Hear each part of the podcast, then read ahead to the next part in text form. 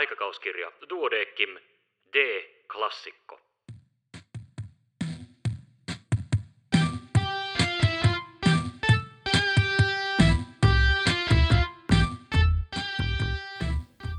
Tervetuloa mukaan, minun nimeni on Kari Hevossaari.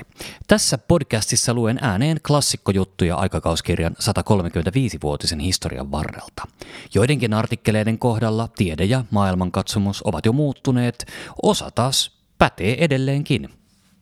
Tämänkertainen klassikkoteksti vie meidät vuoteen 2012. Otsikkona on Lävistykset, mitä lääkärin tulee tietää. Kirjoittajat ovat Nikolas Kluger ja Virve Koljonen. Kehon muokkauksella tarkoitetaan vartalon muokkausta muista kuin lääketieteellisistä syistä. Tatuointien ohella korvanipukkalävistykset ja vartalon alueen lävistykset ovat yleisimpiä kehon muokkaustapoja.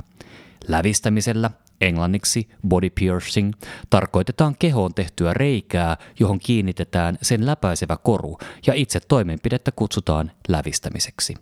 Korvanipukkalävistys yleistyi 1950-luvulla ja muiden kehonosien lävistys tuli suosituksi 1980-luvun lopulla. Korvanipukkalävistyksiä ei yleensä lueta body piercingiin kuuluviksi ja siksi niitä ei käsitellä lävistyksiä koskevissa tutkimuksissa. Yhdysvaltalaistutkimus arvioi, että 14 prosentilla koko väestöstä on lävistyksiä ja että naisilla on niitä enemmän – Lävistykset ovat tavallisia 14 24-vuotiailla, sillä jopa 51 prosentilla tästä ikäluokasta on lävistys. Englantilaisen tutkimuksen mukaan naisilla yleisimpiä lävistyksiä yleisyysjärjestyksessä olivat napa, nenä, korva, kieli, silmäkulma ja nännilävistykset. Saman tutkimuksen mukaan miehillä nänni, silmäkulma, korva, kieli, nenä huuli- ja genitaalilävistykset olivat yleisimmät tässä järjestyksessä. Tutkimusten mukaan lävistettyjen paikkojen yleisyys vaihtelee. Lävistysten hankkimisen syyt. Syyt lävistyksen hankkimiseen ovat kirjavia, mutta yhteneväisiä tatuointien hankkimisen kanssa. Näitä ovat muun muassa esteettiset syyt, itsetunnon ja identiteetin korostaminen, yksilöllisyys, Puhdistumisen ja vapautumisen tunne eli katarsis, fyysisen kestävyyden osoittaminen, ryhmään sitoutuminen, yhteiskunnan perheen tai hallinnon vastustus, henkisyys ja kulttuuriset syyt, addiktiot sekä seksuaalisuuden osoitus. Lävistyksiä hankitaan myös ilman mitään erityistä syytä. Erittäin usein, noin 96 prosentissa tapauksista, lävistettyjen ihmisten lähipiiriin kuuluu lävistetty henkilö. Lävistysten ja riskikäyttäytymisen, kuten alkoholin haitallisen käytön ja huumaavien aineiden käytön, tupakoinnin sekä seksuaalisen riskikäyttäytymisen välillä on todettu yhteys. Sensaatio- ja jännityshakuisuus sekä impulsiivisuus ja sanallinen aggression osoittaminen näyttävät myös liittyvän lävistyksiä hankkivan persoonaan. Sen sijaan masentuneisuus, syömis syömishäiriöt tai itsemurha-alttius eivät olleet niihin yhteydessä. Näihin tuloksiin tulee suhtautua varauksella, sillä useimmissa tutkimuksissa tutkimuskohteena oli yksittäinen ryhmä, kuten nuoret tai yliopisto-opiskelijat, joten tuloksia ei voida suoraan yleistää koskemaan yksittäistä lävistettyä henkilöä. Lävistäminen yleistyy, minkä vuoksi sitä ei voi yksinään pitää merkkinä poikkeavuudesta. Tarvitaan lisää laajoja tutkimuksia selvittämään, onko lävistys tietyissä alaryhmissä merkki riskikäyttäytymisestä tai psykiatrisesta sairaudesta. Lävistyksen tekeminen. Periaatteessa mikä tahansa kohta ihosta voidaan lävistää.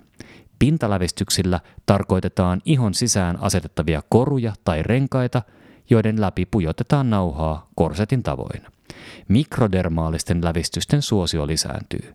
Niissä ihon alle tehtyyn pieneen taskuun asetetaan korun jalkaosa, johon ruuvataan korun näkyvä osa. Näin saadaan aikaan vaikutelma ihoon ruuvatusta korusta.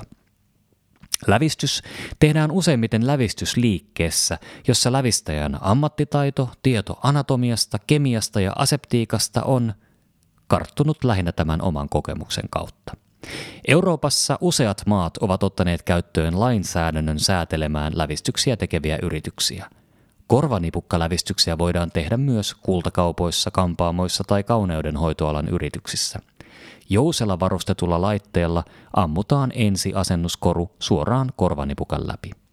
Itsensä lävistämistä ei pidetä suotavana hygienisistä syistä. Lävistyskorut ovat tavallisesti kirurgista terästä, niobiumia tai titaniumia. Myös muista metalleista, kuten kullasta tehtyjä lävistyskoruja, on olemassa. Allergisoivan nikkelin pitoisuus lejeringeissä on Euroopassa rajoitettu 0,05 prosenttiin. Metallittomia korumateriaaleja ovat muun muassa teflon, tygon ja metyylipolymetakrylaatti. Korujen vaihtelevat muodot ja koot tarjoavat valinnanvaraa maun tai aiotun lävistyspaikan mukaan.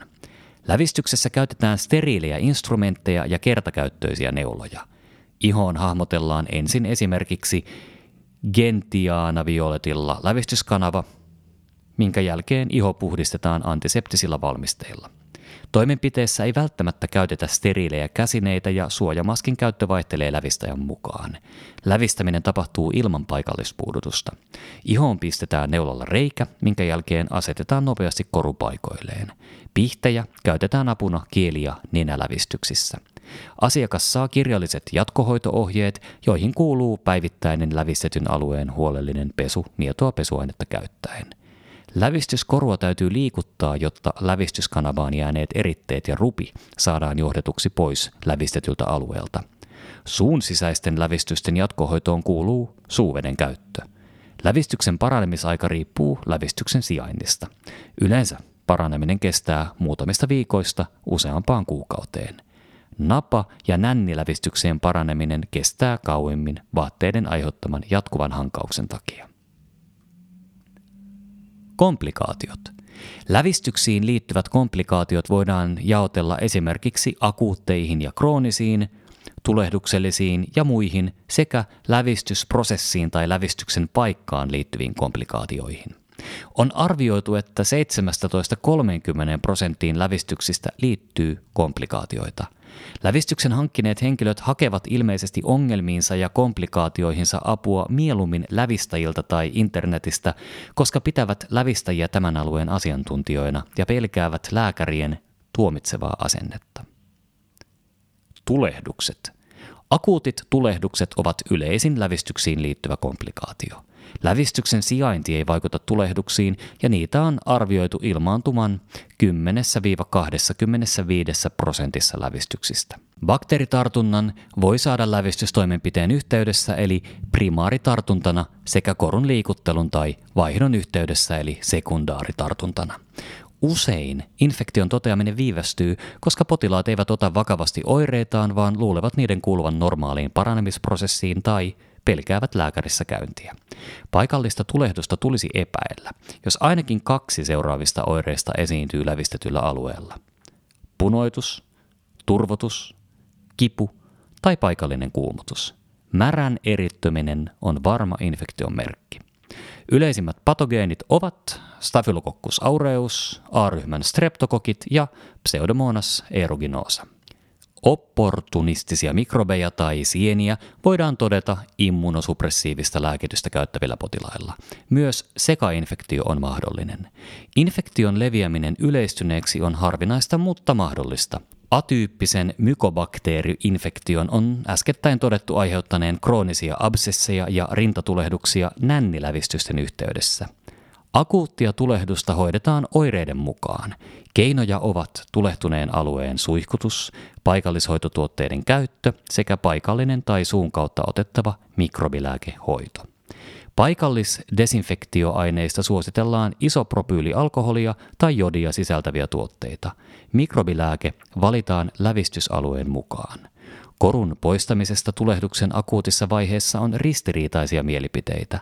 Joidenkin tutkijoiden mukaan korun poistaminen saattaa aiheuttaa jopa absessin, koska avoin lävistyskanava johtaa eritteet pois lävistysalueelta.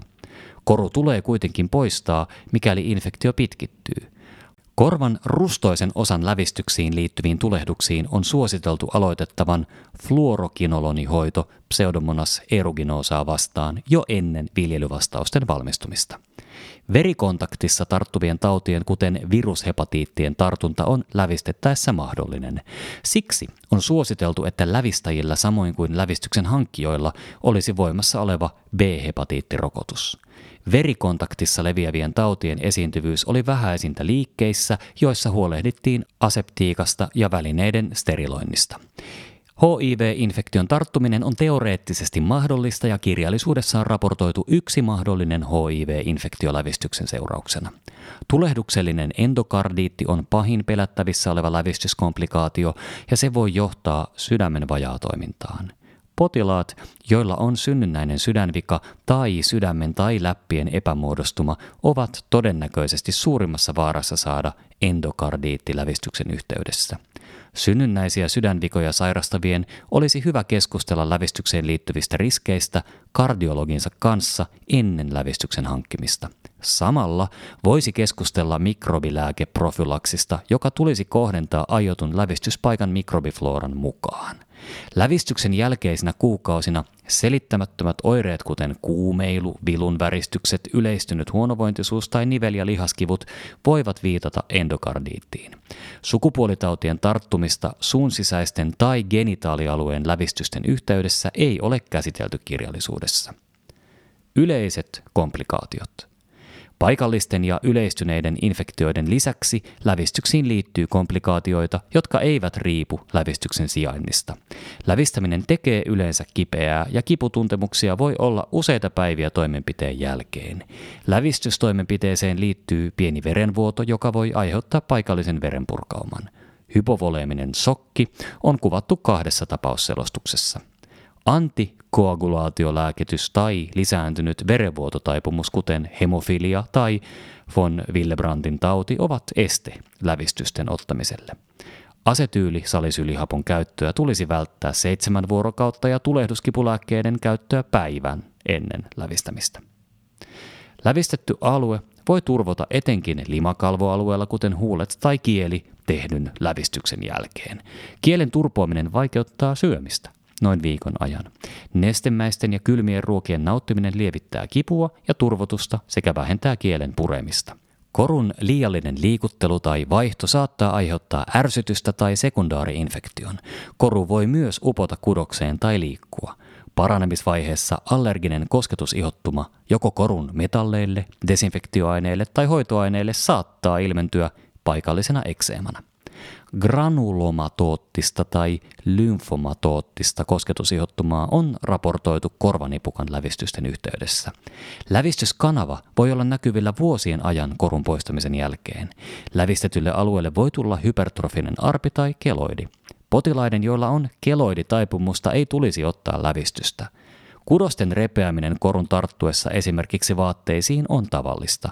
Korun aiheuttama venytys voi venyttää korvannipukkaakin. Lävistykset voivat haitata lääketieteellisiä toimenpiteitä tai radiologisia kuvantamisia. Magneettikuvauksen aikana korut voivat liikkua, joten ne tulisi poistaa ennen tutkimusta. Suun sisäiset lävistykset hankaloittavat intubaatiota ja nenämahaletkun asetusta. Näissä tilanteissa on raportoitu korujen nielemistä, hypoksiaa, laryngospasmeja ja verenvuotoa kielestä. Siksi on tärkeää, että anestesiologeja informoidaan suulävistyksistä ennen toimenpiteitä. Hätätilanteita varten hoitohenkilökunnan tulee tietää, kuinka lävistyskorut poistetaan nopeasti ja turvallisesti. Potilaat voivat joskus olla haluttomia poistamaan lävistyksiään, koska pelkäävät, että lävistyskanava umpeutuu. Lävistyskanavaa voidaan asettaa ohut muovinen putki, pitämään sitä auki.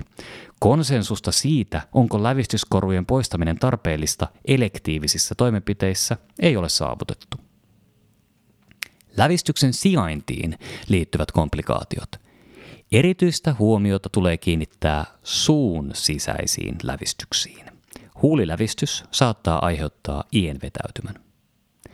Kielilävistykset saattavat vaurioittaa hammaskiilettä ja aiheuttaa ienvetäytymiä kielen puolelta sekä hampaiden lohkeamisia ja murtumia. Lisäksi suun sisäiset lävistykset edistävät hammasperäisen bakteeriflooran muodostusta ja lävistyskorujen materiaalit voivat muuttaa bakteeriflooraa. Henkilöiden, joilla on suun sisäisiä lävistyksiä, on tärkeää huolehtia hyvin suuhygieniastaan. Lävistetyssä ihossa on raportoitu useita ihosyöpiä. Viimeaikaisissa katsausartikkeleissa on myös käsitelty erityistilanteita, kuten intiimialueen ja nännilävistyksiä raskauden ja imettämisen aikana. Lopuksi. Lävistyksiin liittyy monenlaisia komplikaatioita. Koska lävistysten ottaminen on suosittua, lääkärin on tärkeää ymmärtää lävistyksiin liittyvät lääketieteelliset riskit ja psykososiaaliset olosuhteet, jotka johtavat lävistysten hankkimiseen. Lääkärin tuomitsematon asenne lävistettyä potilasta kohtaan on tärkeä. Tulipa tämä hakemaan apua lävistyskomplikaatioon tai muuhun vaivaan. Lävistäjien tietoa aseptiikasta ja aseptisesta työskentelystä, hygieniasta sekä mahdollisista toimenpiteeseen liittyvistä riskeistä ja komplikaatioista olisi lisättävä. Vain henkilöiden, joilla on riittävä koulutus, tulisi saada tehdä lävistyksiä. Selkeät suulliset ja kirjalliset ohjeet lävistysten jatkohoitoon ovat tärkeitä, sillä lävistysten paraneminen voi kestää jopa vuoden. Potilaiden, joilla on kroonisia sairauksia, kuten sydäntauteja, veren hyytymishäiriöitä tai immuunipuutostiloja, tai jotka saavat hyytymisen esto- tai vastustuskykyä heikentäviä lääkityksiä, tulisi keskustella lääkärin kanssa komplikaatioriskeistä ennen lävistyksen ottamista.